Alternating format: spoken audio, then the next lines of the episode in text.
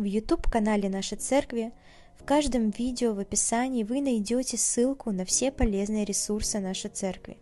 Среди них вы найдете ссылку на сообщество ВКонтакте, где вы с легкостью сможете приобрести книги пастора Андрея Лукьянова. Для этого всего лишь нужно написать сообщение группы «Оформить заказ». На этом же сайте вы найдете ссылку на телеграм-канал пастора Андрея. Здесь собрано достаточно много полезной информации, среди которой вы найдете известную школу братьев Лукьяновых «Три неба», а также авторские курсы Андрея Лукьянова «Сновидения» и «Ангелы». Наведите камеру вашего телефона на экран. Так вы перейдете в телеграм-канал пастора в один клик. Чтобы поддержать наше служение финансово, отсканируйте данный QR-код в приложении вашего мобильного банка.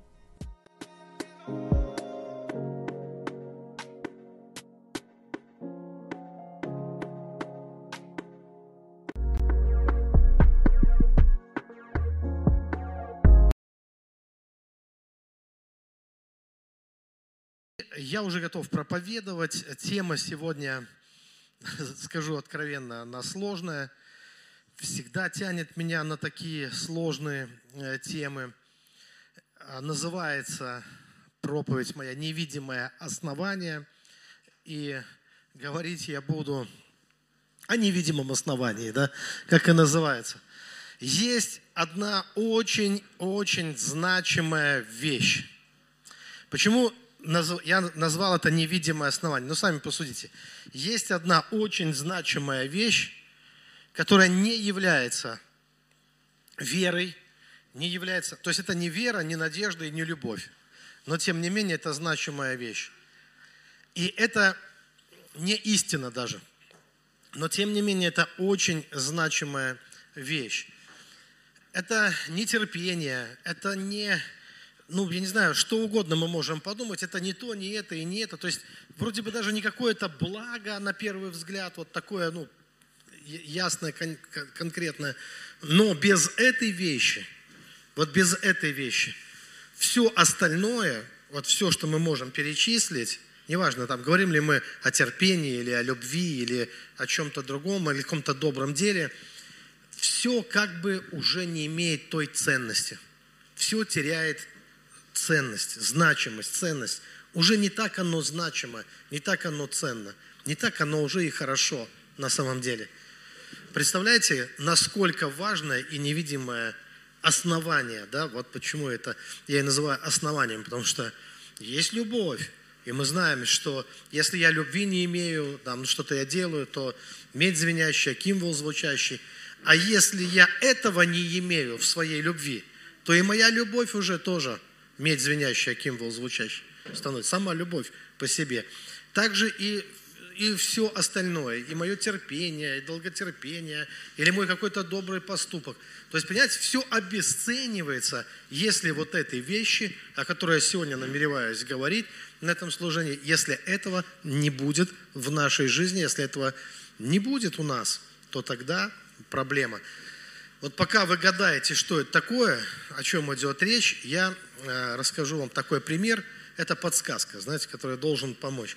Вот представьте себе, что какой-то человек, ну так скажем, жили-были два приятеля, один разбогател, другой тоже чуть было не разбогател, но вроде как тот, кто разбогател, не просто так разбогател, а ну как бы прошел по голове ну, на первый взгляд, так кажется, своего приятеля, потому что лишил его там части, ну, скажем, отжал от него, или, как говорят, кинул сейчас его на деньги, на бабки, да, и поднялся, э, очень быстро поднялся, взлетел, там стал миллионером. Э, другой э, так закусил, скажем, на него, потому что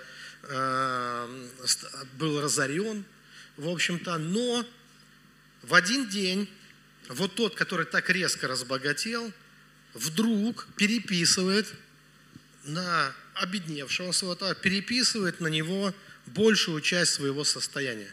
Просто вот переписывает большую часть состояния, э, из трех две своих машины, там, допустим, из трех две своих квартиры на него. То есть все на него переписывают. Вот как бы вы, мне интересно, охарактеризовали вот этого человека – вот этого, скажем так, безнравственного человека, да, который вдруг в один день, у него такой аттракцион щедрости в один день. Он просто не просто компенсирует, возвращает тому то, что был должен, а он возвращает ему намного больше, чем был, чем был должен. Даже не половину своего состояния, а, скажем так, почти все свое состояние на него вдруг оформляет, переписывает и так далее. То есть вы можете думать об этом все, что угодно, пока не узнаете об одном обстоятельстве.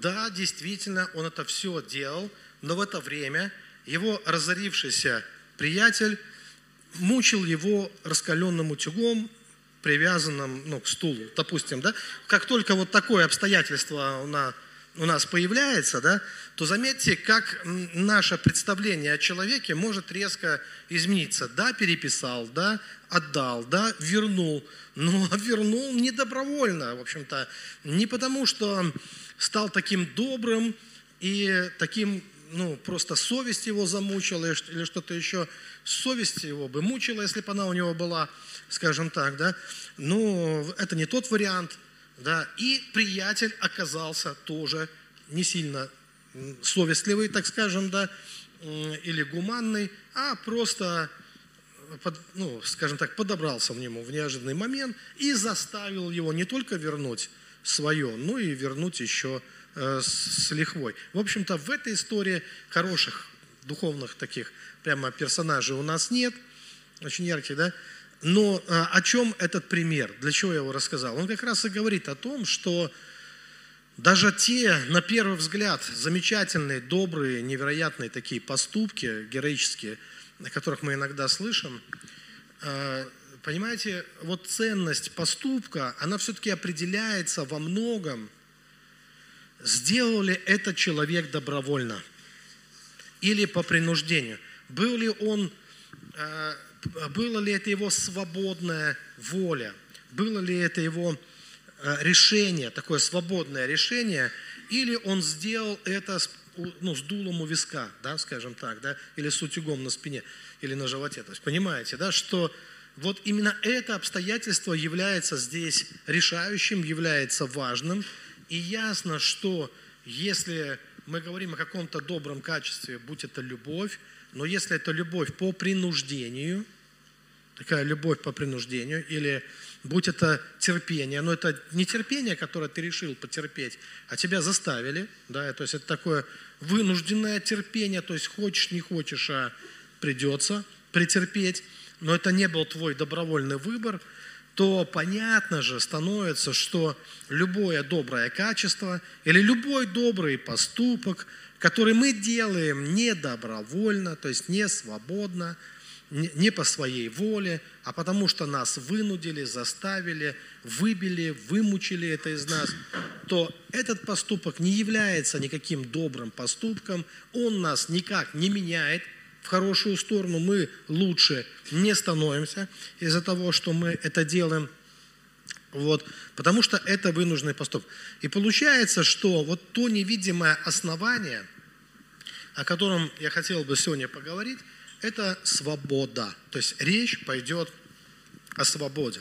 Насколько мы свободны, как мы понимаем свободу, конечно, понятие свободы. Есть история у этого понятия, которую можно изучать, и это можно об этом читать лекции, не одно проповедь рассказывать. Да? Я сегодня, конечно, коснусь только некоторых моментов, и я вам хочу сказать, что моменты будут интересные, моменты будут неожиданные в чем-то, но именно я хочу поговорить с вами о свободе, причем не о свободе такой, знаете, есть э, каждый раз, когда речь идет о свободе где-либо, всегда практически, ну, в 99% случаев разговор о свободе связан с ответственностью. То есть вот всегда свободу привязывают к ответственности. Стоит где-то кому-то заговорить о свободе, то всегда пойдет речь, что там, где свобода, там нужна и ответственность. Но вот сегодня, представляете, я буду говорить о свободе без всякой ответственности. Ну, не, не в этом ключе. Почему? Потому что если мы уж будем, решим с вами быть честными до конца и говорить о самой, что ни на есть, настоящей свободе. Не такой свободе, которая, как знаете, разбавленное вино, очень сильно такая, но ну, просто уже вроде не совсем свобода, потому что как только речь заходит об ответственности, то в этом тоже есть некое такое, знаете, принуждение, уже тоже некий ствол тебе в, ну, в затылок, да? Но как бы смотри, если ты э, ну, поступишь как-то безответственно, вот так, как ты хочешь, по своей свободной воле, то как бы чего не вышло, да, а выйдет обязательно и не очень что-то хорошее получится. Поэтому э, вот эти, ну, в принципе, банальные разговоры э, об ответственности, я не говорю, что они совсем не нужны, конечно, ответственность имеет значение, но если уж говорить о свободе по-взрослому, по-взрослому, то надо говорить о свободе прежде всего, о том, что это такое, то есть постараться разобраться с этим, что это такое. А здесь не все так просто и не все так легко, на самом деле, с этой темой, но разобраться надо убежден, что эта тема, она кого-то раскрепостит и освободит, а кого-то напряжет и, за, и наоборот, ну, как бы, да, обострит все в его жизни. Это уже зависит от восприятия, ну и как пойдет. Я постараюсь быть объективным в этой теме. Вот что в этой теме меня самого лично интересует, если уже говорить о свободе. А интересует меня следующее. То есть, смотрите, с одной стороны, свобода – это такой элемент – который, когда он присутствует в твоей жизни, то он поднимает ценность твоего поступка, твоих мотиваций, он поднимает ценность любого доброго дела. То есть, если ты пошел и сделал какое-то доброе дело, и за этим не стояло никакого принуждения, а вот у тебя, вот ты его сделал абсолютно добровольно, может быть, даже спонтанно, это, может быть, даже сам от себя не ожидал, но именно как свободный человек ты это сделал. Возможно, у тебя там левая рука не знала, что делала правая, да, ну в идеале, да. То есть ты просто сделал доброе дело, без всякого принуждения. То ценность очень высока.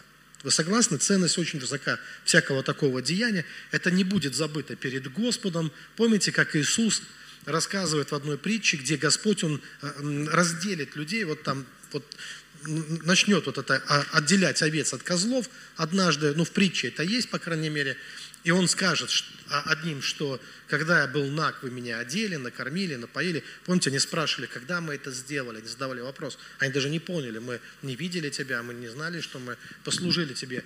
То есть они, вот это люди, они вели себя как свободные именно в плане любви, в плане вот доброты, в плане сострадания, заботы какой-то. Да, они проявили заботу, как добрые самаряне, о ближнем. Э, вот. И они послужили Богу. То есть Бог это не забыл. Бог эти вещи э, помнит, видит, и Он за эти вещи воздает. Другие люди, они не, не, не смогли, они, они не справились, скажем так, да, э, с, с этой задачей.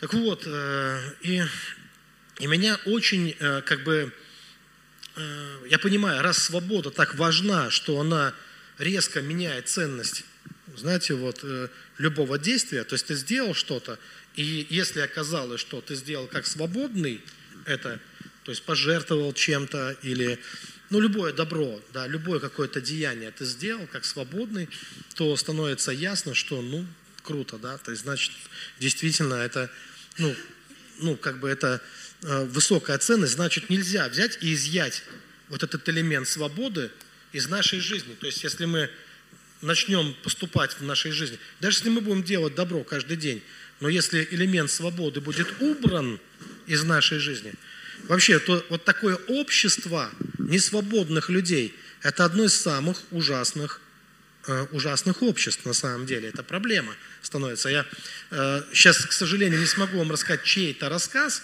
Один из рассказов фантастических я ну, послушал, сейчас можно много слушать, там полно аудио разных книг. Вот я слушал рассказы, и там в одном рассказе описывается такая ситуация, когда общество на Земле достигает такого уровня развития, что каждому человеку подселяют некого такого помощника. Это невидимый помощник, он подселяется в сознание человека, как некий такой микрочеловек в человеке.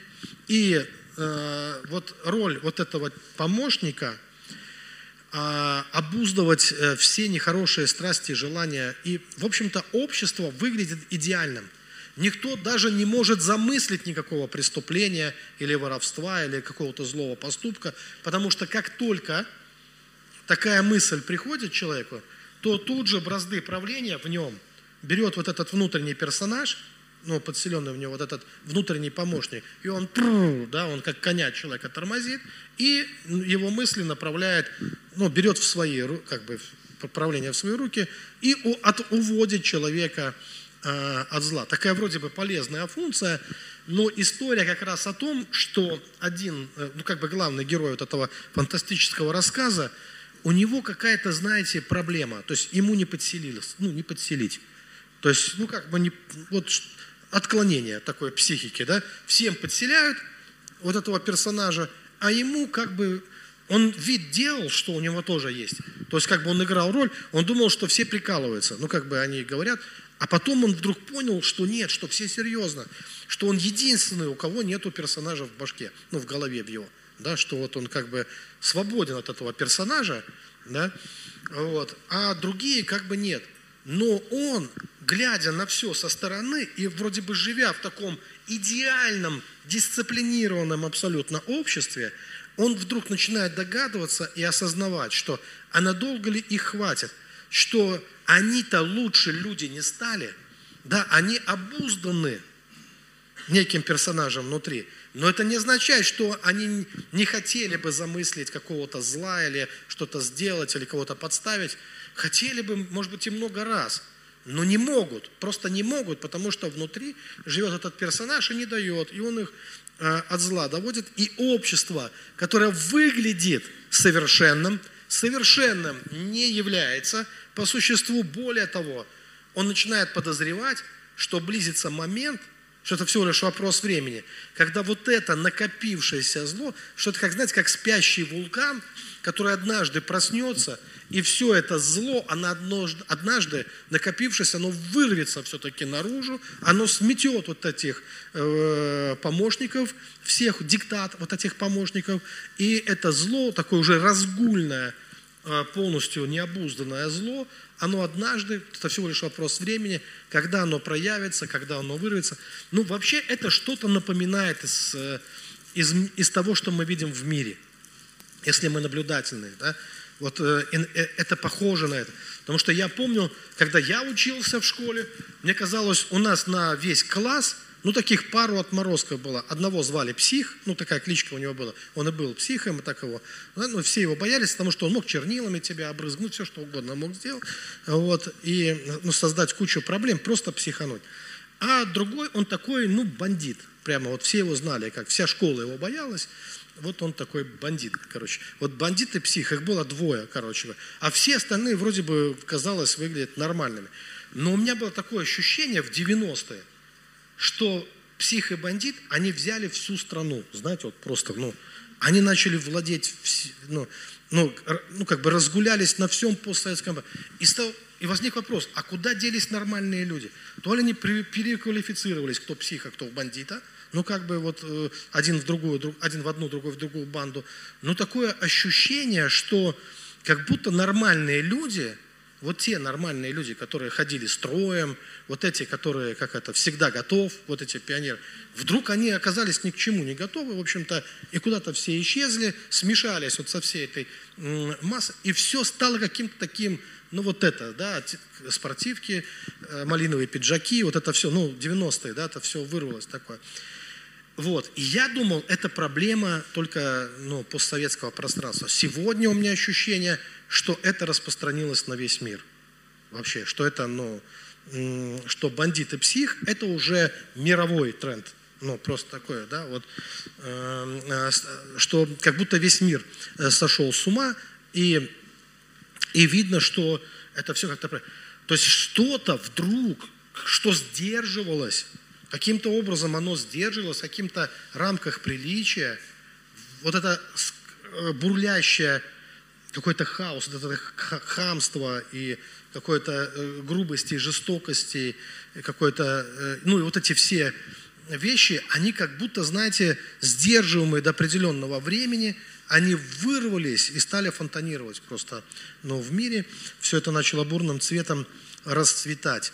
Ну да, действительно, ну, может быть, вы не поняли, но в моем детстве, если ты не на правильный свет светофора перейдешь дорогу, ты пацан, ребенок, то обязательно к тебе подойдет взрослый человек и спросит тебя, ну, учили ли тебя в школе, как переходить через дорогу, то сейчас мы скорее увидим дедушку и бабушку, перебегающую не в том месте, совершенно, ну, как бы все наоборот. И скорее какой-то подросток еще сомневающийся, надо ли ему переходить или нет, э, готов ли он ринуться э, за не совсем вменяемой бабушкой, которая несется. Вот. Э, число аварий, кстати, резко возросло, также сбитых пешеходов и раздавленных людей тоже стало больше гораздо, мы видим. То есть что-то происходит, что-то происходит. И вот получается так, что вопрос свободы меня, для меня стал очень-очень э, интересным вопросом, а именно еще потому, что я понимаю, что без свободы, без внутренней свободы невозможна никакая духовная жизнь, осуществление настоящей духовной жизни. Потому что если я поклоняюсь Богу, но я не свободно поклоняюсь, то есть это не мое решение, не мое желание, это вымученное, это меня заставили, это меня адом напугали – муками вечными, там, чертями разными, да, и я стал резко поклоняться Богу, прям в припрыжку, да, э, аж танцами, потому что э, ну, мне пообещали огонь преисподней в противном случае и разные другие вещи. То есть понимаете, что как бы радости в, этом, вот в этой радости, она не может быть искренней, она не может быть настоящей, и в этом вообще нет никакого богопознания даже.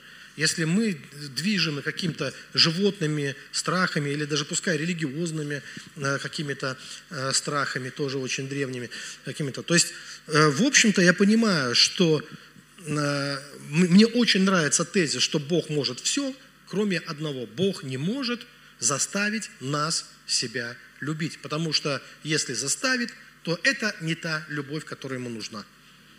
Поэтому эта любовь должна быть абсолютно добровольной и еще, я также знаю, что э, есть прекрасные пчелки, они идеальные, потому что то, как они делают, а, знаете, безошибочно вообще, не совершают никаких ошибок, не делают никакого греха абсолютно, но как пчелки трудятся, выполняют свою работу, наполняют соты медом, но не умеют они строить ни дворцов, ни туалетов, но как бы больше ничего, потому что у них такая программа.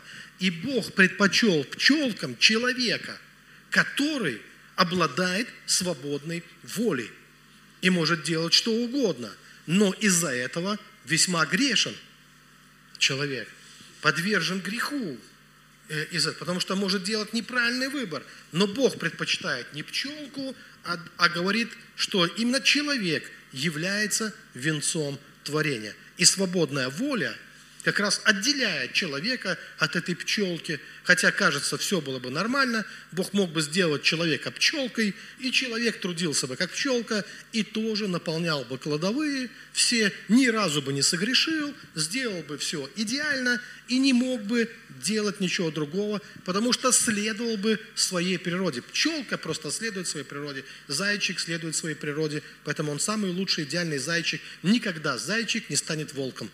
Никто его не упрекнет, что он волчара, потому что он не может быть волчарой, не такова природа. И волк не станет зайчиком, но волк полностью соответствует своей волчьей природе, а о человеке сказано, что ты не должен следовать своей природе, не будьте как скот, не будьте как э, бессловесное животное, которые водимые своей природой, сказано человеку.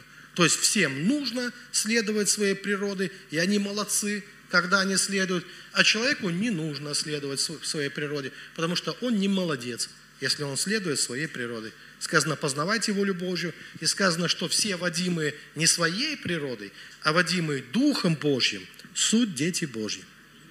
То есть у человека другое предназначение. И свобода, где Дух Господень, там свобода, кстати, водимый Духом Божьим.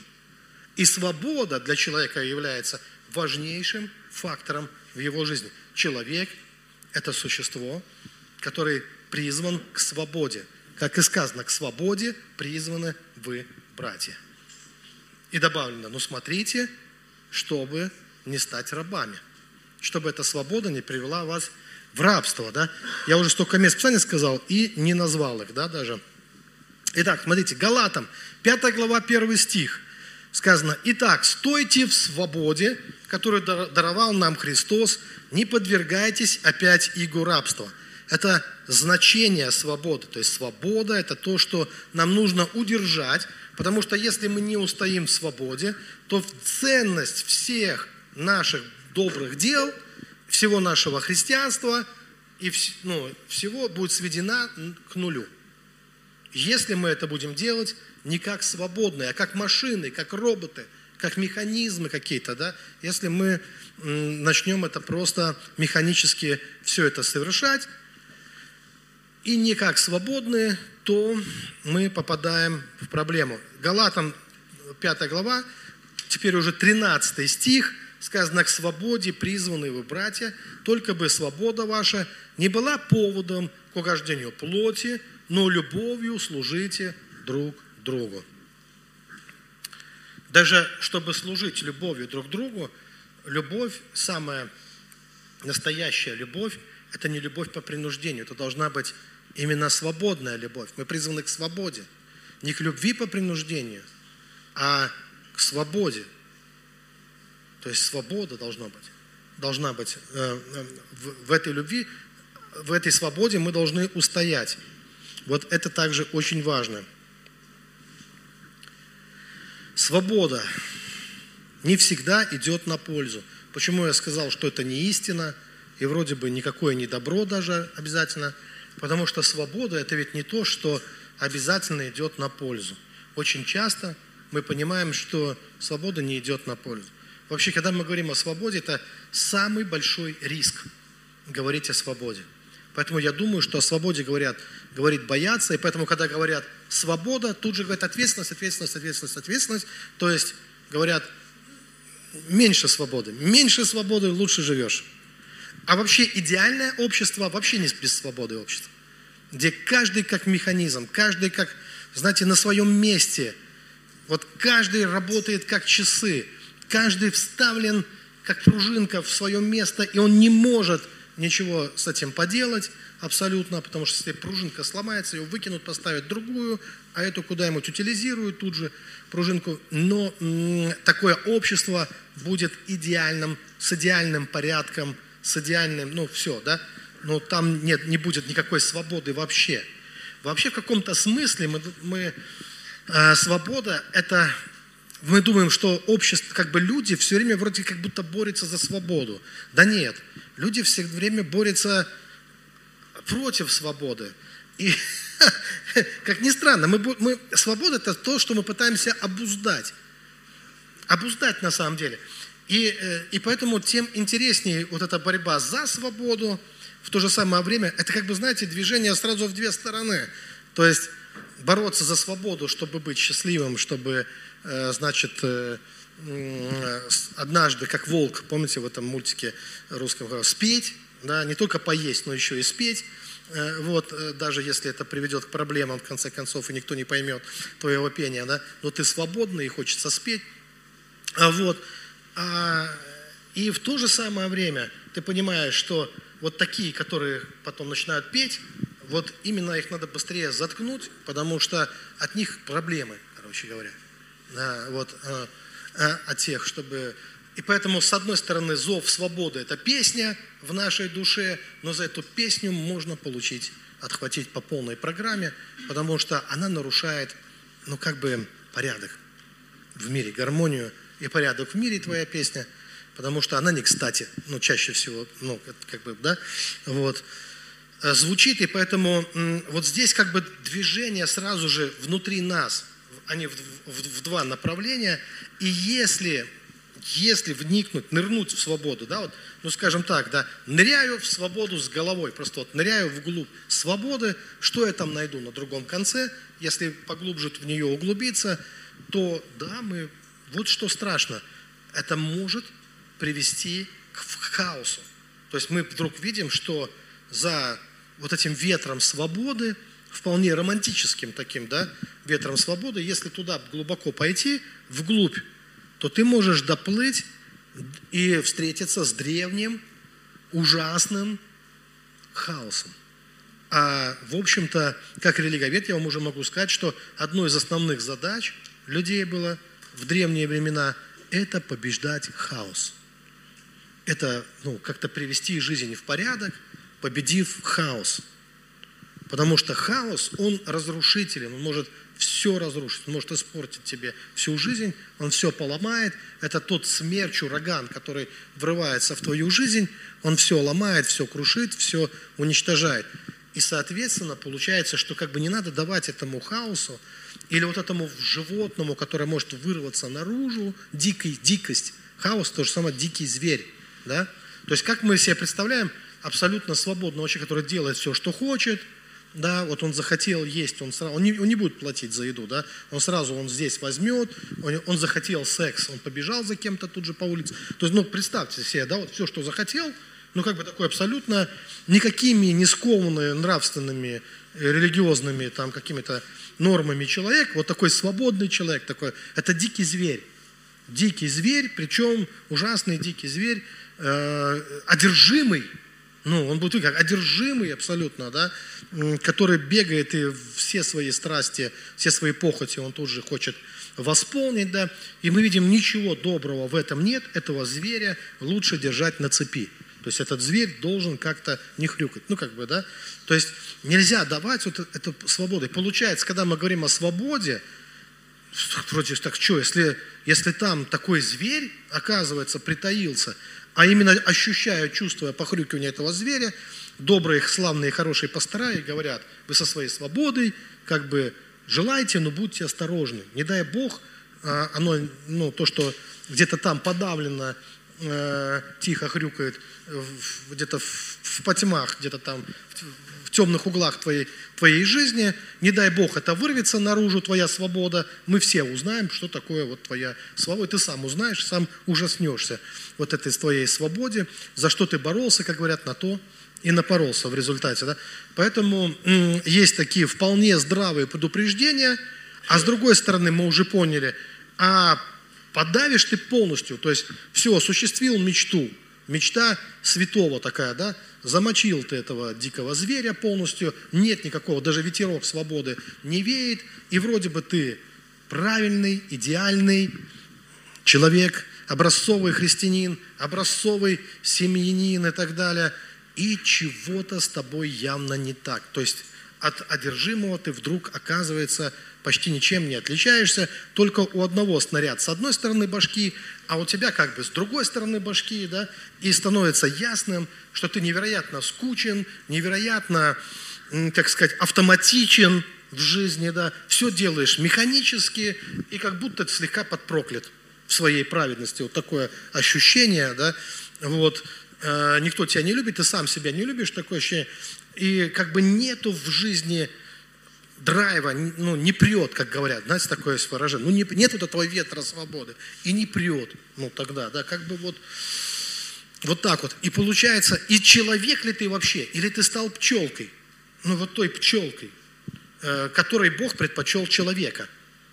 Знаете, в каком-то смысле некоторые такие безрассудные поступки, я иногда даю такое описание – я это сам придумал, этого, наверное, нет и никогда не было, но можно пофантазировать, представить себе такую религиозную церковь, которая, знаете, у них все по закону, все по букве, все по слову, все по духу, ну, как они это понимают, по тому духу. Не по духу свободы, а по такому религиозному духу все у них, да. Все так законсервировано, э, все э, задогматизировано, запечатано. И все хорошо, все хорошие – все хорошие, все как терракотовая армия. Сидят, слушают каждую проповедь вообще. Никому не придраться ни, ни с чем. Поругать бы их за опоздание. Да они давно не опаздывают, за час приходят на служение все. Вот. Э, не, не, не за что как бы критиковать, кажется. Но вдруг, вот обычно такое бывает, да, вот такая приличная христианская семья, они как Симпсоны, знаете, они пакеты с едой приносят, пакеты с мусором на помойку выносят, как раньше такая игра была. Все у них чисто, дети подстриженные под полубокс, там, как раньше, так там было все, но все как бы дисциплинировано, все хорошо, вот, э, к, к отцу дети, да, сэр, есть сэр, ну, как, как в армии практически отчитываются перед ним, э, вот, э, уроки сделал, на первый, второй рассчитайся, там, значит, э, в школу пошли, значит, туда пошли, все. Все вроде бы сделано, каждый выполняет свою задачу, пока кто-то вдруг не засунул кота в микроволновку, ну или что-то такое. То есть кто-то что-то выкидывает такое, вот так, так происходит обычно, выкидывает что-то такое, и никто не может понять, зачем. И когда человека спрашивают, зачем, знаете, как будто Гадаринский одержимый порвал все цепи и побежал. И когда все спрашивают, ты что творишь? Ты зачем это делаешь? А он кается перед всеми и сам понять не может и объяснить никому не может. Говорит, бес попутал. Вот знаете, что-то вырвалось такое.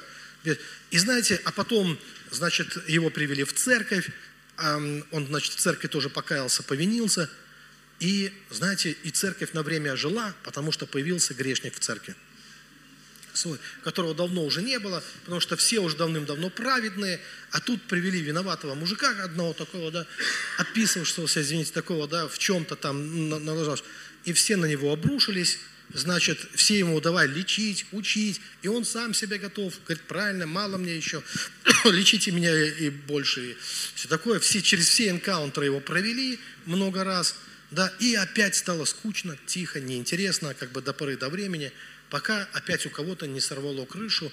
И главное, чтобы не у всех, лишь бы церковь жила, жизнь продолжалась, и главное, чтобы их не было большинство, да, чтобы церковь не превратилась в какой-то публичный дом, чтобы большинство было приличных, оставалось людей, но время от времени, знаете, как будто у людей срывают котелки какие-то, да, и пар выходит наружу.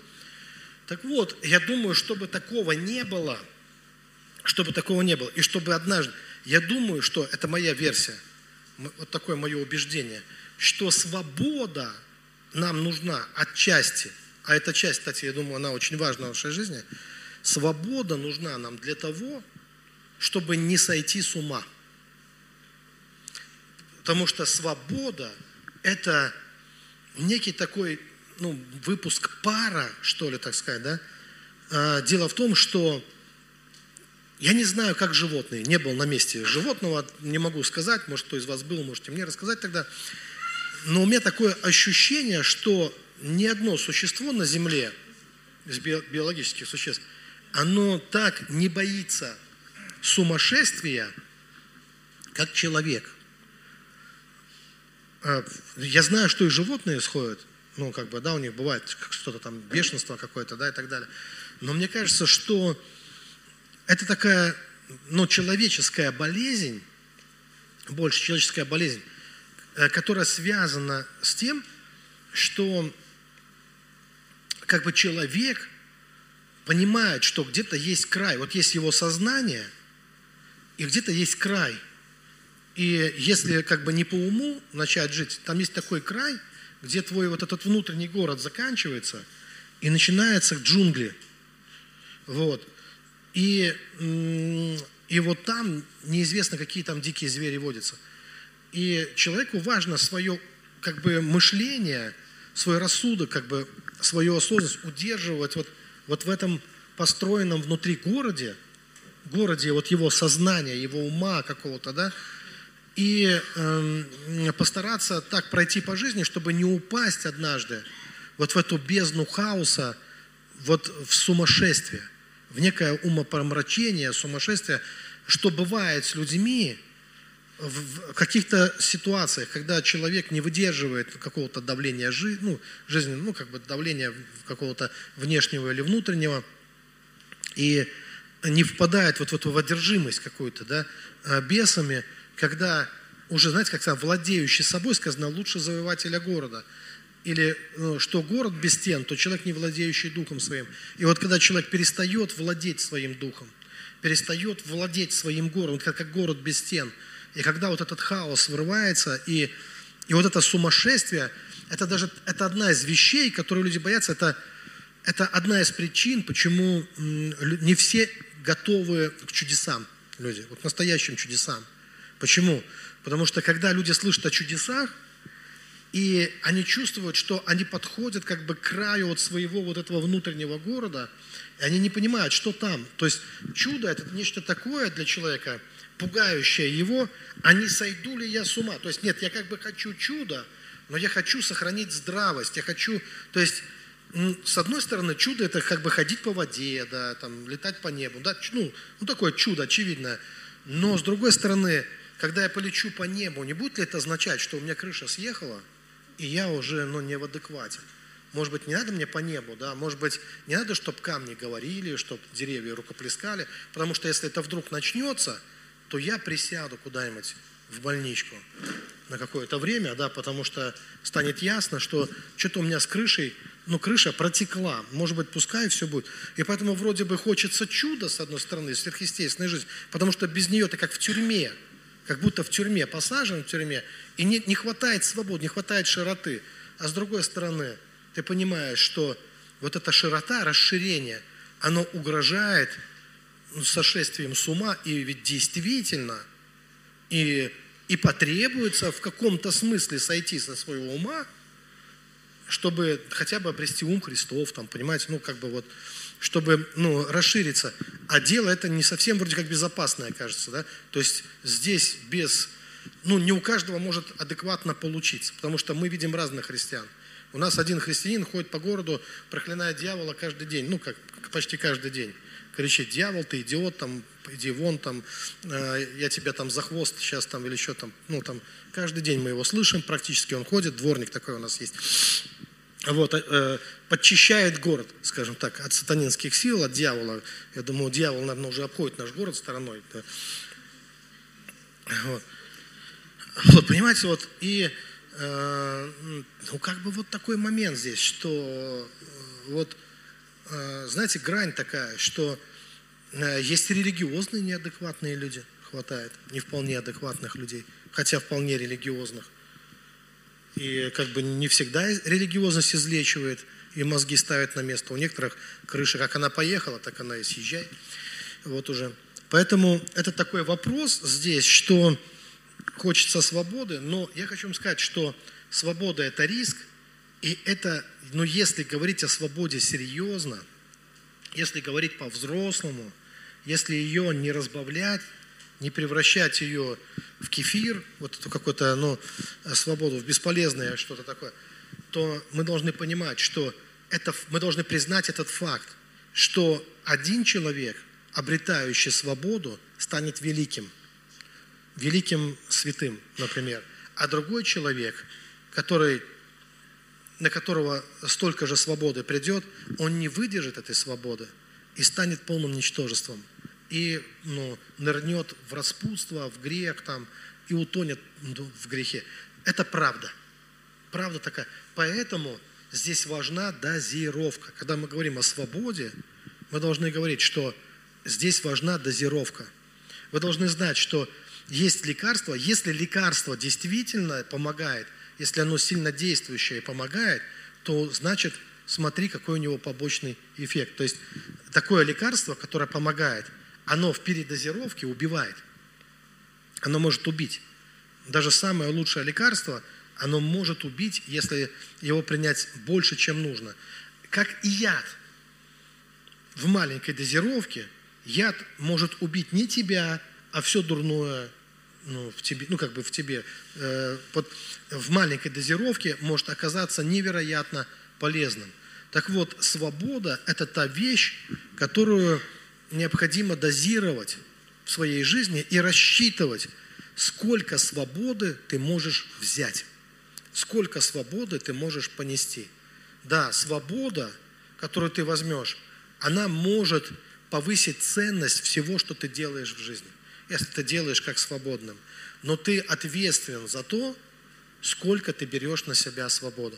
Если ты возьмешь больше, чем нужно, то тогда, ну, как говорится, это горе – то есть это та свобода, которая может действительно, она может ну, уничтожить человека, она может человека, его жизнь обратить в хаос и сделать человека даже одержимым. Но так и все крутые штуки. Мы должны понять. Так и все крутые штуки.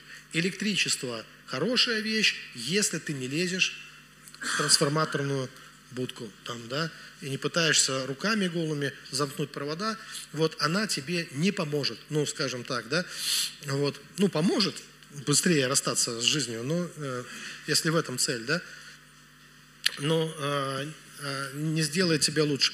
То есть надо понять, что э, действительно мощные энергии, такие важные штуки, они все так устроены, что это как, как крепкое вино, это как что-то такое, что э, где ну, необходимо какое-то, как это слово называется, воздержание, да?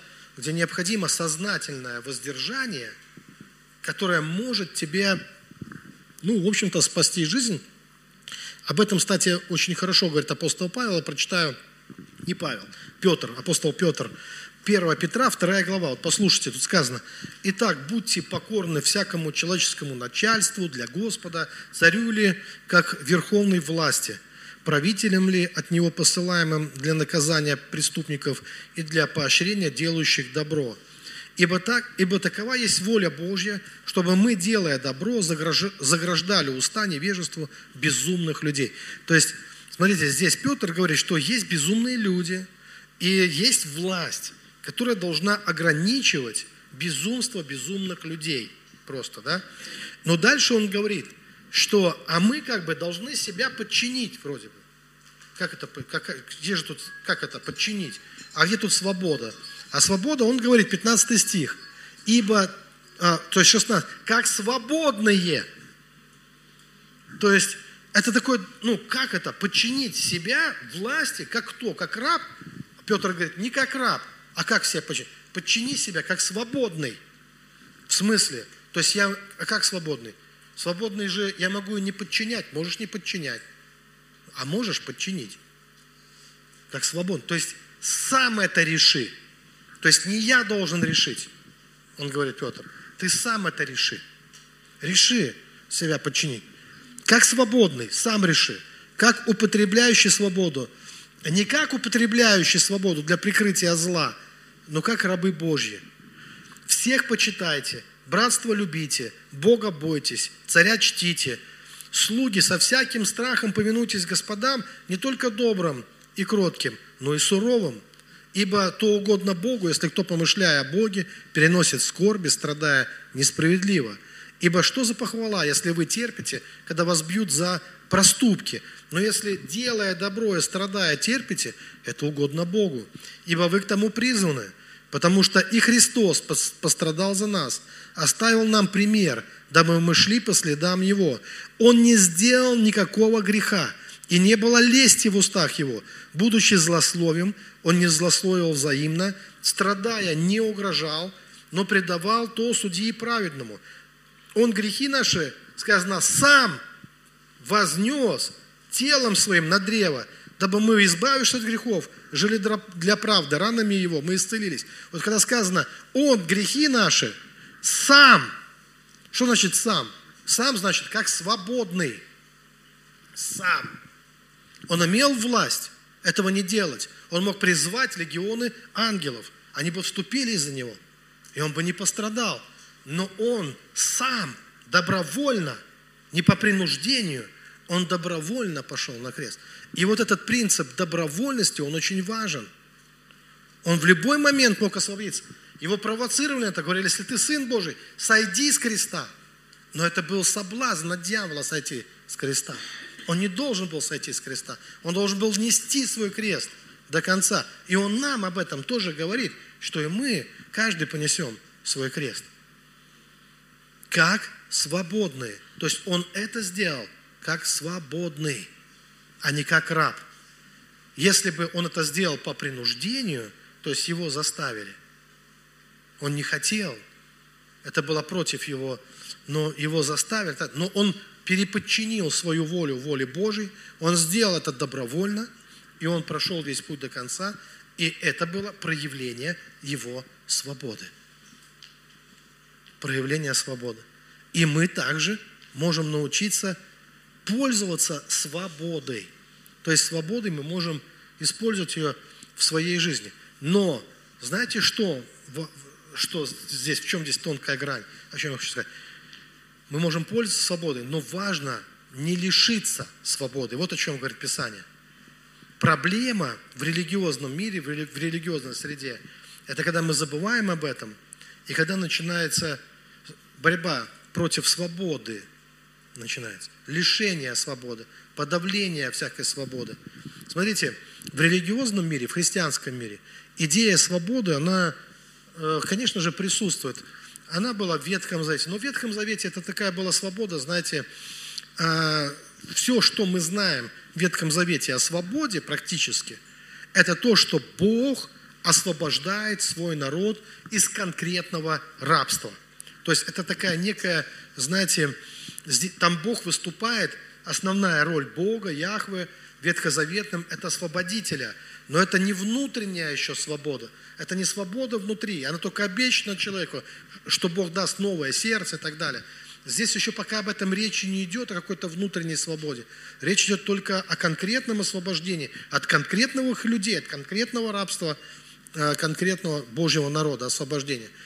Но намеки в Ветхом Завете на иную форму свободы, внутренней свободы, которой мы призваны, там уже, конечно, есть. На то, что намеки на выбор в нашей жизни, он уже там, конечно, делается в Ветхом Завете. А вот в Новом Завете мы уже видим полностью, начинает раскрываться идея нашего свободного выбора, и уже встает вопрос не в нашей внешней свободе какого-то рабства, а именно центр тяжести смещается на свободу внутри, на свободу личности, на личную свободу человека. Это уже становится ну, важным вопросом. Однако есть такая проблема, что в мире, когда люди смотрят на церковь, у них создается впечатление, что церкви – это собрание несвободных людей. Это, кстати, парадокс. Дело в том, что даже само слово, которое мы переводим на русский как церковь, греческого слова «экклесия», это собрание свободных граждан в греческом полюсе было. Знаете вы об этом, да? Это слово «экклесия». Свободных граждан. Но мир сейчас воспринимает церковь не как собрание свободных граждан. Почему? Потому что церковь она правильно делает, что она говорит о свободе от греха. То есть для нас свобода – это свобода от греха. А как же свобода творчества? А как же свобода э, мнений, там, допустим, каких-то? А как же, то есть есть же много о чем можно поговорить. Ну, о свободе того или сего. Но так как никакой другой свободы часто в церкви не то, что не упоминается, а часто подавляется – и часто бывает наказуемо или даже приравнивается к греху, свобода чего-либо, то тогда мир начинает воспринимать церковь как несвободных людей. А дело в том, что и церковь сама, к сожалению, за долгий срок существования, сейчас мы живем же в такой мир – в мире, когда, ну, это, кстати, это, сказать, что это проблема церкви, это тоже неправильно сказать. Это проблема мира. У нас в мире давно понятия подменились. У нас и в мире, что такое свобода? О, это, это выборы, знаете. У нас все сводится к электоральным каким-то вещам. Это вот способно, это, можем мы голосовать, не можем голосовать. Фу, какая, при чем здесь свобода? Вообще, свобода не об этом. То есть никогда, то есть изначально понятие свободы, это не, не имеет отношения к, э, к голосованию. Все-таки идея свободы – это свободен ты внутри или нет. Ты можешь за кого хочешь голосовать и быть несвободным сам внутри. И более того, голосовать, находясь под внешним давлением каким-то обстоятельств или там того или сего. Поэтому вопрос-то в чем, что у нас понятия давно уже подменены – и понятие свободы подменяется не только в мире, они подменяются и в церкви. И если мы думаем, что свобода сводима, свобода, которую хочет нам дать Бог, сводима только к свободе от вредных привычек некоторых, причем не от привычки преувеличивать, там, врать там, э, или гордиться чем-то, или самолюбованием, вот, э, а просто вот привычка там, курения, алкоголизм, вот этого не надо – а в остальном все, ты хорошо, ты прекрасный христианин. Главное, будь свободен от никотина, будь свободен от... Не упивайся как бы вином, и мы примем тебя в наше братство. Потому что ты полностью... Особенно, если ты во всем будешь подчиняться тому, что тебе скажет ну, высшее руководство. То есть скажут налево, налево, скажут направо, направо, скажут стой на месте, значит стой. Все, и ты все, и ты как бы свободный. Какой же ты свободный? Ты вообще не свободный. И с точки зрения людей в мире, особенно умных, образованных людей, они смотрят на церковь и говорят, а где у вас свобода? Ну, я не пью, не курю. Так и я, он скажет, не пью, не курю. Ну, сейчас не сильно модно пить курить-то, даже в светском мире. Э, модно фитнес, бассейн, эти палки, как они называются? Скандинавская ходьба какая-нибудь там, там что-нибудь еще, тренажеры, все остальное. Э, БАДы, здоровое питание, пробежки. Ну, в чем твоя свобода? А свобода мыслей? А давай поговорим, поспорим. О чем мы? Давай загнем про инопланетян. Какие это бесы инопланетян? Ну, то есть, ну, как бы... А вдруг там некоторые небесы оказались, а какие-то другие там. Э, ну, и мы понимаем, что нет, но партия сказала, все бесы. Я, кстати, может быть, все бесы, на самом деле. Я не говорю, что там нас какие-то инопланетяне посещают. Я лично не встречал. Но я хочу сказать просто, но мы даже обсуждать какие-то темы часто не готовы. Почему? Потому что не свободны обсуждать. Потому что начнешь обсуждать и попадешь под раздачу. Вот я упомянул тему ангелов просто, и кто-то уже пишет, все, значит, сатанистам, значит, э, эзотерик, он говорит про ангелов. Что интересно, про бесов будешь говорить, никто тебе никого. Он даже как, если ты пришел в воскресенье на служение и говоришь, пастор, меня всю неделю бесы атаковали, о, ну, ты не один такой, ну что? Что, вот, а как это? Да, вот там через начальника на работе, через детей дома, там, через жену, там, не знаю, через кого, там, через ну, бес атаковали. Всю неделю. Ну, слава Богу, я дожил до воскресенья, пастор, давай помолимся. Слава. А если ты пришел такой, пастор, всю неделю с ангелами встречался. Ты чего? Куда тебя понесло? Ой-ой-ой-ой-ой-ой. У нас беда. Понимаете? Все с бесами, он с ангелами, понимаете? Ну, что, что? Непорядок. То есть ты выбился из строя, как бы так скажем. Ты должен быть атакован бесами. По идее. А мы должны тебя лечить от этого и изгонять их из тебя. Постоянно. Они выйдут, походят и вернутся, конечно. Вот. И, и я вот тут удивился, вот, когда люди не слышавшие ни одного урока, не прочитавшие книги никакой моей, когда они говорят, это все не от Бога. Ну откуда ты знаешь? Ты хотя бы... Так нельзя читать. Это как порнография. Для, ну, для, понимаешь, это все, все, это же ангелы, это же все сплошная порнография. Как можно? Ну, извините, ну как тогда? Если мы... Это что? Это, своб... это не свобода.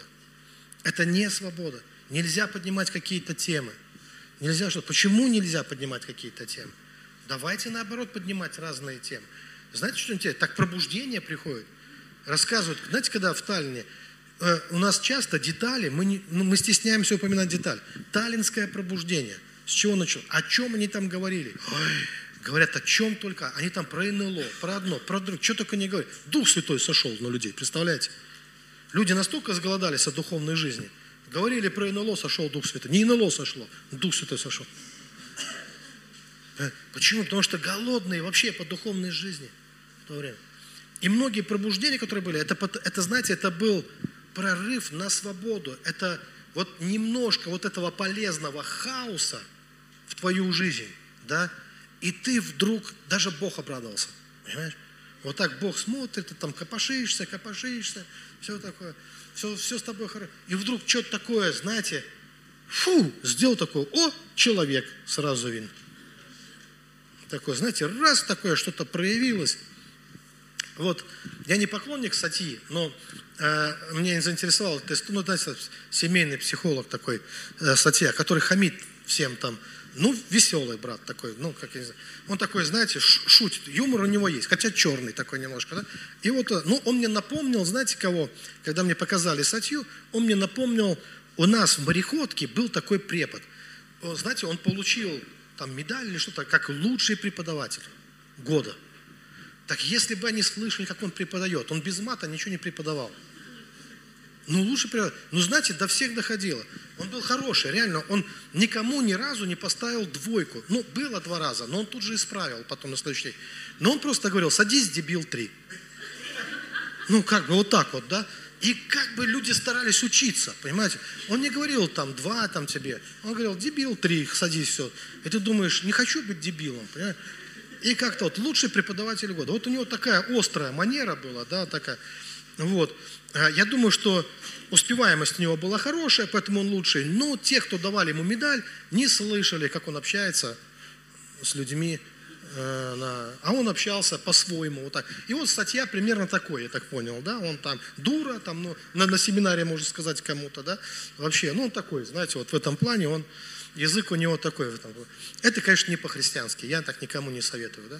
Ну, люди ходят, платят деньги, слушают, э, впитывают в себя семейные ценности какие-то, да. Вот. А тут произошло ЧП, прошли годы, он там что-то вещал, вещал. Произошло ЧП. Сатья ударил женщину с сумкой. Ее же, по-моему, сумкой. Он с ней там, ну, я видел это видео, мне сейчас интересно, посмотреть, скандал, да? Нас же сразу хочется, что там было, как это, Сатья? Он всегда учит, что не-не, ни в коем-то, он, то есть, если ты бьешь женщину, ты дебил, значит, значит, он все это, а тут он ударил сам, сам против этого учит и ударил.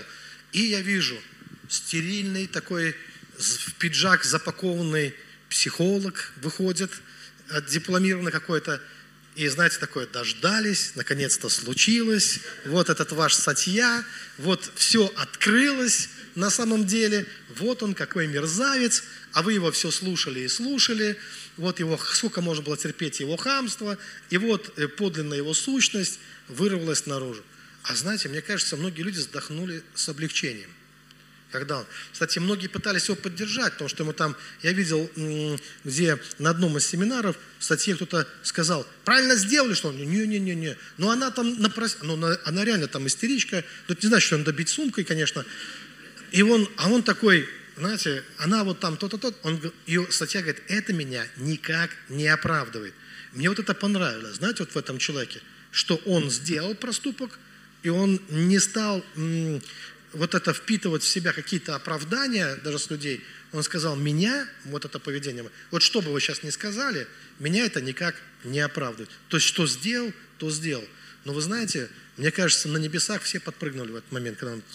Почему? Потому что, когда ты образцовый учитель, а у тебя срыв, и ты как бы пар вышел, и э, случилась какая-то истерика с образцовым служителем, и в этот момент, когда все сказали, вот оно, все, что ки ходил, ходил, учил, а потом схватил плетку, и как давай в храме всех гонять, столы переворачивать. Вот какой ты Иисус на самом деле. Но ведь он стопроцентный человек, давайте не будем забывать. И, не, и стопроцентный Бог, поэтому может и вмочить. А может исцелить. Вы знаете, вот, потому что в нем и человеческая природа есть, и Божья. В нем есть две природы, мы же сами говорим. Так что ж мы удивляемся? Как это Иисус, Сын Божий, Бог, Бог, схватил плетку? Ну, человек схватил плет. Богу незачем плетку. У него есть вся сила, вся власть, он может по-другому э, сделать дело. Но как человек он может и плакать, как Бог может и воскресить, а как человек может плакать. Слазим, понимаете? И вот когда проявляется в человеке человеческое, ну с чего мы взяли, что это плохо? С чего мы взяли, что именно это нам показывает вот его человек? Вот, знаете, один интересный момент такой. Я в одной церкви был, и там видел, как люди поклоняются. И вот там женщина, сейчас видите, как у нас служение флагов начало развиваться. Я очень радуюсь, ну как детишки, все. И вот а там одна женщина такая, ну возраста бабушки уже, да, но она а может уже и прабабушки даже, да, но она с флагами, она так старалась, она одела на себя лучшие там одежды, она флагами так хорошо славила Бога, она славила, славила. И я вышел, и я сказал, вот говорят, что человек настоящий, это такой, какой он дома, а не такой, какой он на сцене там и так далее. Я говорю, а вы уверены, что дома, когда ты в тапочках и в халате, что ты там настоящий? Или все-таки вот эта женщина – вот в этот момент поклонения, вот она вот здесь, может быть, и есть настоящая. Вот ее самое настоящее, что в ней есть, оно и проявляется. А с чего мы взяли, что сидя дома в тапочках, ты настоящий? Там вообще как это, как планктон, сидишь там, что там, ну непонятно, а небо или человек вообще там, да, ничего не касается и так далее. А вот когда касается что-то, когда в поклонении, вот настоящий человек. Поэтому мы иногда, знаете, все путаем в этих вещах. И легко судим, настоящий, где настоящий человек, где не настоящий. Согрешил, говорим, настоящий. Покаялся, говорим, не настоящий. Так может, вот когда кается, вот тогда настоящий, а не тогда, когда ошибается. Но Бога не пугает, что люди ошибаются. Он знает, что все люди ошибаются. И он знает, что те, кто говорят, что не ошибаются, что они вруны.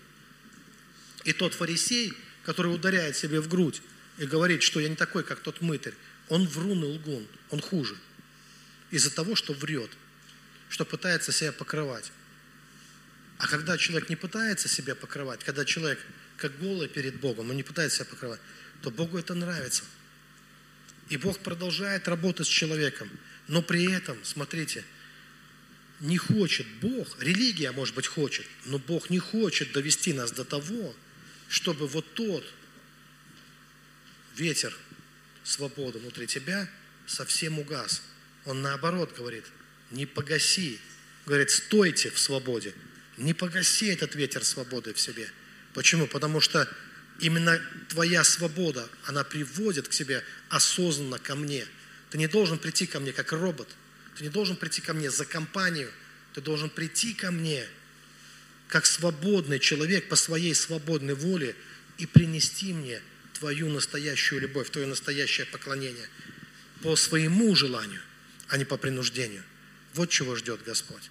И Бог долго терпит. Но Он знает, что лишит человека свободы, и все. Этого никогда не произойдет. И теперь неважно, куда он ходит, сколько он ходит, как он поклоняется, как он профессионально поет. Он машина, он пчелка, он не человек. А Богу нужен человек – свободный. А раз свободный, значит, время от времени есть такой стишок. Я живу на улице Ленина, и меня рвет время от времени. Знаете, вот, ну, реально такой есть. Он просто совпадает. Вот, вот, это, да, на, ну, только мы живем на проспекте, но там есть про...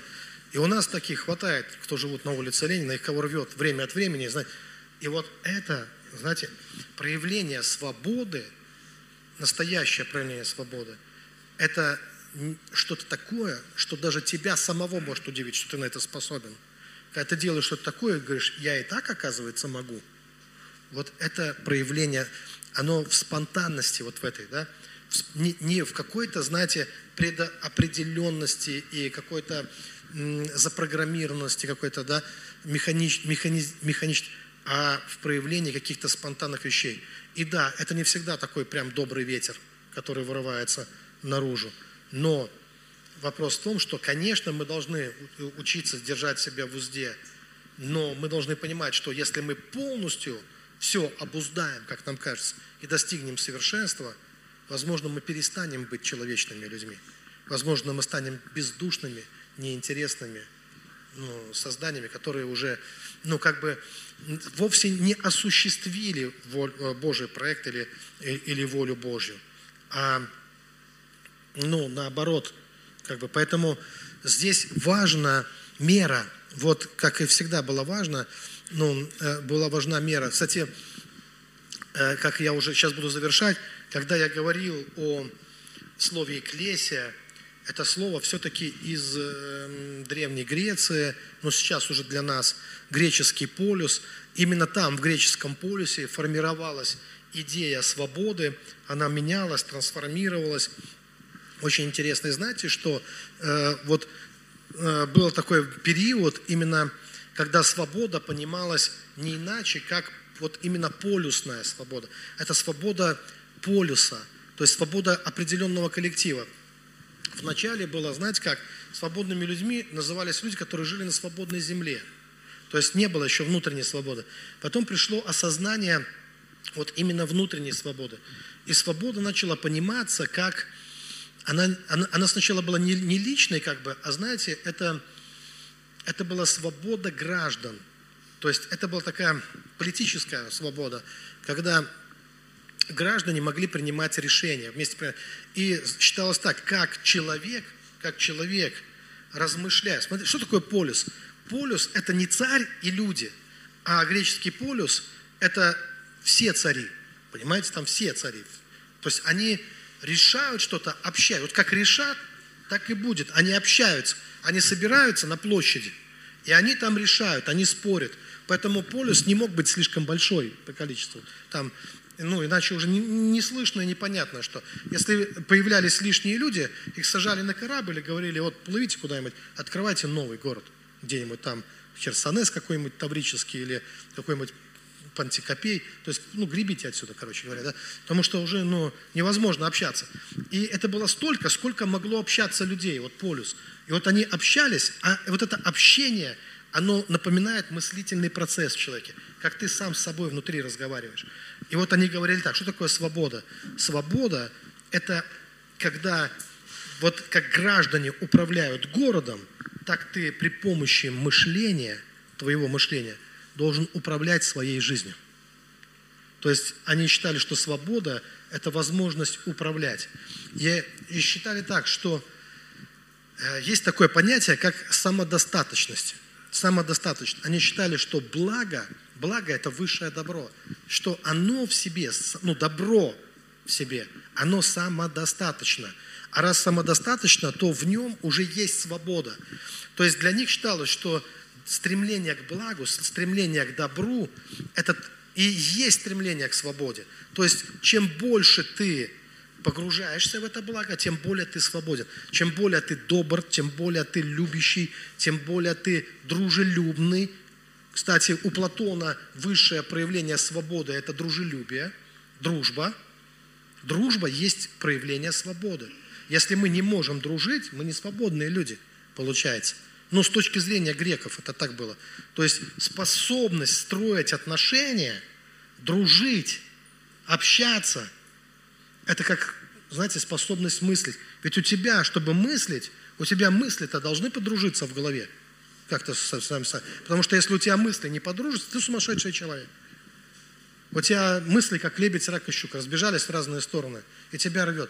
Но вот эта способность размышлять и способность общаться. Смотрите, если, и, и говорили так, если ты ответственен за то, чтобы любить самого себя, себя, и любя, ну, то есть ты можешь чувствовать себя счастливым, когда ты научился любить себя, так для того, чтобы жить в счастливом городе, ты должен научиться общаться.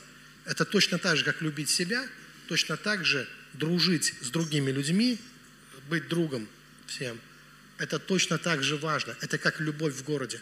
Знаете, это в полюсе конкретном, это то, что обеспечивает городу счастливую жизнь. А законы, а законы – это фигня. Закон можно принять любой. Если он не делает нас счастливыми, мы примем другой закон. Если делает, мы оставим этот. То есть законы было не самое главное. Самое главное, чтобы мы были друзьями. И как друзья мы решим, как мы хотим жить. Мы решим, кто наш союзник, ну так греки говорят, кто наш враг – мы сами все решим. Мы договоримся. Главное, чтобы мы умели договариваться внутри себя.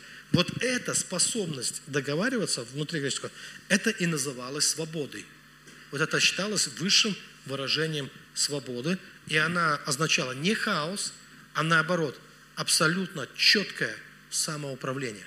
Управление собой считалось, если ты можешь владеть собой, ты свободен. Если ты не можешь владеть собой, ты не свободен. Соответственно, ты нуждаешься, ты во власти каких-то сил, злых сил находишься тогда. Вот что считалось свободой, да? И это потом было унаследовано церковью, и ну, это не осталось на этом уровне. Идея свободы, она развивалась. Более того, она не закончила развиваться, она и дальше будет развиваться. И понятие свободы оно растет. То есть мы растем, мы меняемся, и мы все больше начинаем понимать, что это такое. Но я надеюсь, что хоть, вот за, надо уже заканчивать просто эту проповедь, что за время этого служения хотя бы немножко смог объяснить и главную мысль, которую хочу красной нитью просто, что свобода – это тот ветер внутри нас, тот ветер из бездны, скажем так, из бездны, где сокрыта некая потрясающая могущественная сила – И нам необходимо дозировать это в своей жизни, понимать, что мы соприкасаемся с колоссальной э, энергией, энергией, с энергией хаоса, но мы используем эту энергию на пользу. Как сказано, смотрите, чтобы ваша свобода не послужила козлу. Мы читали, да, это Смотрите, чтобы, да, вот. Но это та энергия, которая нам необходима, потому что если не будет свободы, то, то есть если нырнуть в этот хаос, то будет плохо, человек разрушит самого себя. Если человек победит полностью этот хаос в своей жизни, всякую спонтанность, творчество, проявление творчества, проявление свободы всякой, то человек станет марионеткой, просто станет куклой, станет роботом, биороботом, и тогда он не сможет исполнить свое призвание. Поэтому свобода – это та вещь, которую мы сами должны регулировать. Никто за нас. Проблема в том, что часто люди отдают это в чужие руки. Они говорят, отрегулируйте мне, пожалуйста, степень моей свободы. Но ответственность регулировать степень свободы, она в твоих руках. Ты сам должен регулировать степень своей свободы. Ты должен взять столько свободы, сколько можешь, и отказаться от той, которая тебя вредит, которая тебя разрушает. То есть это и есть владеющий собой. Знаете, владеющий собой. Не кто-то владеющий тобой, а владеющий собой лучше завоевателя города. Поэтому мы, от, вот мы возвращаемся к ответственности в этой сфере. Мы можем сейчас встать и помолиться.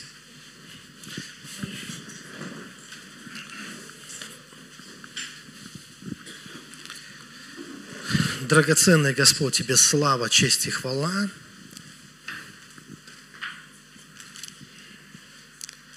Мы знаем, что там, где Дух Святой, там свобода. Мы также уверены, что в Духе Святом нету никакого страха, нету никакого смущения и нету никакого зла. Мы знаем, что Дух Святой – это сила, которая разрушает всякое ермо. Это та сила, которая освобождает.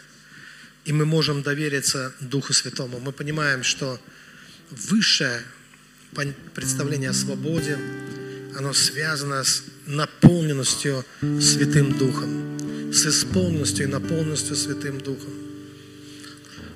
Когда сам Господь, который есть э,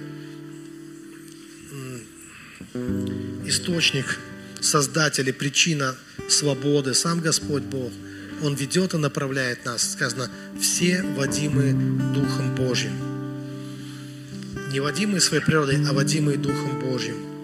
Поэтому, Господь, мы призываем Твое святое имя, и мы призываем Дух Святой, наполни нас, и начни расширять наши пределы. Веди нас к той свободе, чтобы мы могли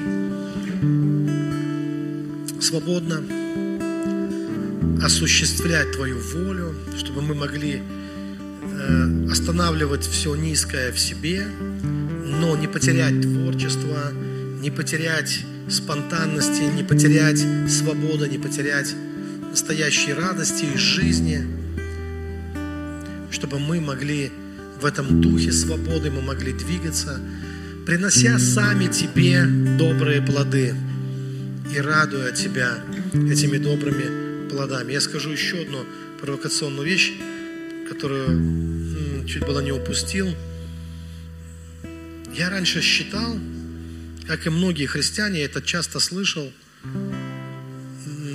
когда, знаете, вот э, иностранное такое, часто христианское телевидение, где часто телепроповедники говорят, что предназначение человека – это прославлять Бога. И действительно, мы можем увидеть в Библии, что Бог ищет поклонников. Это есть в Библии. Но если мы начинаем думать, что это наше предназначение, мы э, все-таки оно не так, на самом деле. У Бога есть ангелы, которые прекрасно справляются, которые день и ночь восклицают Богу, поют и славят Его. Ты не сравнишься с ними. Не сравнишься с ними в хвале и поклонении. Если Богу нужны поклонники, Он сотворил ангелов для поклонения – человека Он сотворил не ангелом. Человека Он сотворил свободным.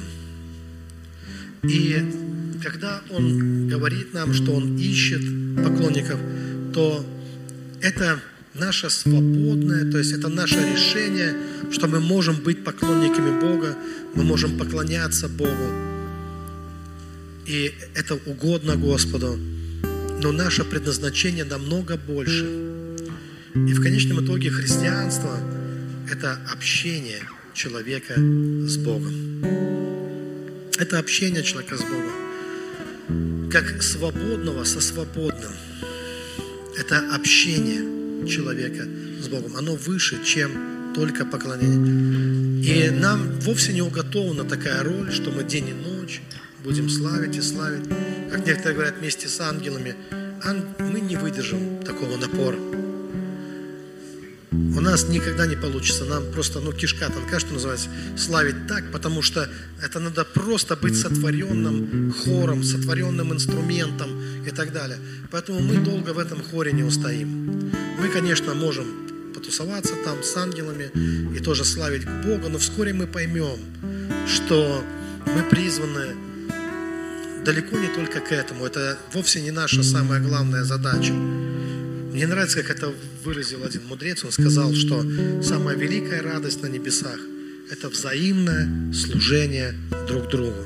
Вот это общение духовное, взаимное служение друг другу. Вот это величайшая радость на небесах. Драгоценный Господь, научи нас, научи нас не только любить самих себя, но и точно так же, как мы учимся любить самих себя, и принимать самих себя, чтобы мы научились принимать и в церкви братьев, сестер, принимать церковь, принимать других людей и выстраивать добрые, хорошие, дружеские отношения, как это было в свое время в Эклесии, как это было в свое время в греческом полюсе. Они учились этим вещам и называли это свободой считали, что вот так должны поступать свободные граждане, свободные люди. И сам Ты, Господь, пребывай посреди нас, потому что наше общение с Тобой тоже, и нам необходимо Твое ясное, ощутимое присутствие постоянно, как и присутствие Твоих небесных ангелов. Мы благодарим Тебя за все, мы молимся во имя Господа Иисуса Христа. И мы скажем сейчас Аминь. Алексея призывать. Приветствую, драгоценная церковь. Давайте присядем.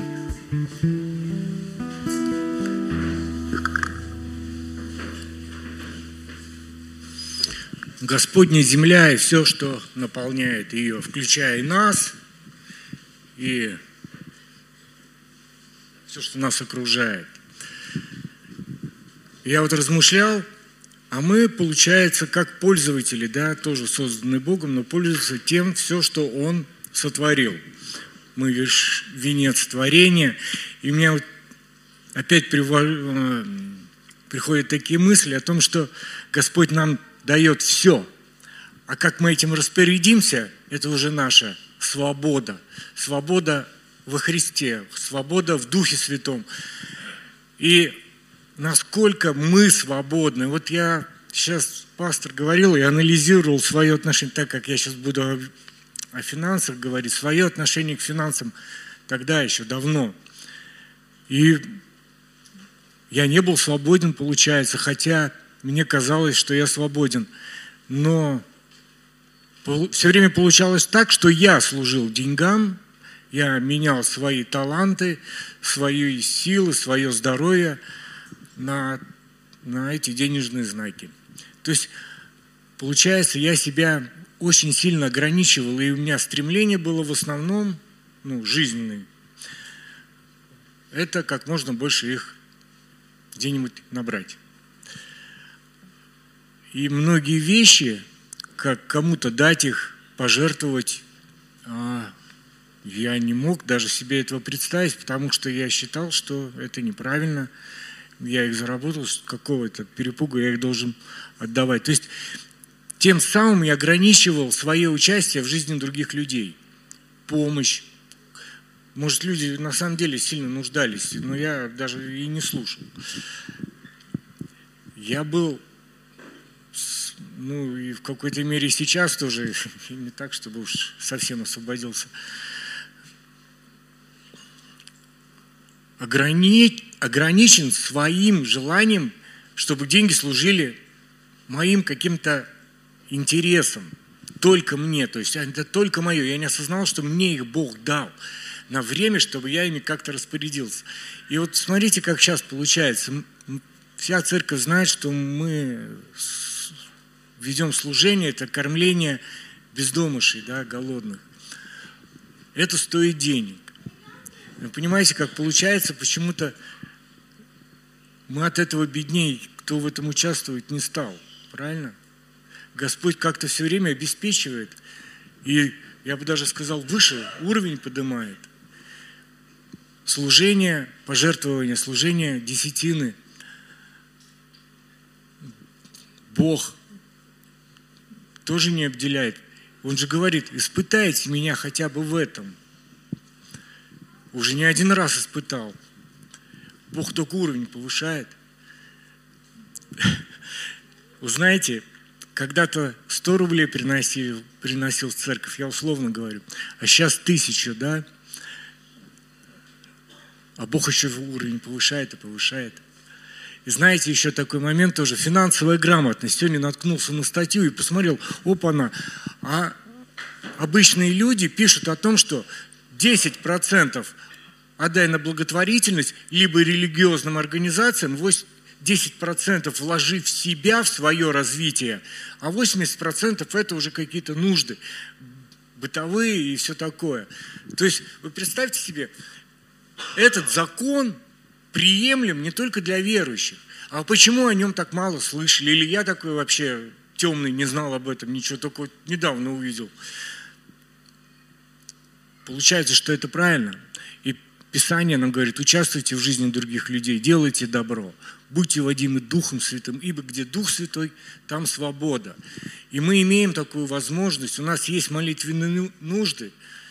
Это тоже своего рода прославление Бога, как и финансовое наше служение, прославление Бога для расширения Его царствования здесь, в этом городе, на этой земле. А когда мы можем принимать участие в жизни других людей, я все время это говорю, и я думаю, что это великое благословение осознавать то, что Господь через нас будет участвовать в жизни других. И если мы подходим к молитве без принуждения, опять же, свободно от собственного желания, от собственного хотения, чтобы они выздоровели, чтобы какие-то ситуации в их жизни, они уладились, чтобы они поменяли свое мышление. Не это ли осознавание водительства? То есть я осознаю, что это Бог живет во мне. И я имею власть пользоваться Его силой. Он через нас пользуется этим. Давайте я зачитаю. Прошу церковь помолиться за исцеление Галины и Надежды. Двухстороннее слово точно не разобрать, но это пневмония написано. Елены осложненный бронхит. Все находятся в больнице. За Светлану в мае будет операция на сердце коронарное шунтирование. Спасибо. Дальше. Владимир просит молиться о благоволении Господа для, его, для него и его родных и близких. Миниса просит молиться за исцеление ее внука от косоглазия. Еще просит молиться за Рамиля, за исцеление его от маниакально-депрессивного расстройства. И большая просьба молиться за Ярослава, за его скорейшее возвращение домой и за чудо в его жизни. Вот помните все тот список, который был прочитан здесь давно, что сам полгода уже да, прошло. Вот я тоже 7 месяцев. Мы молимся за этих ребят. Я знаю, что люди есть, которые в постоянстве, они свой молитвенный список поставили.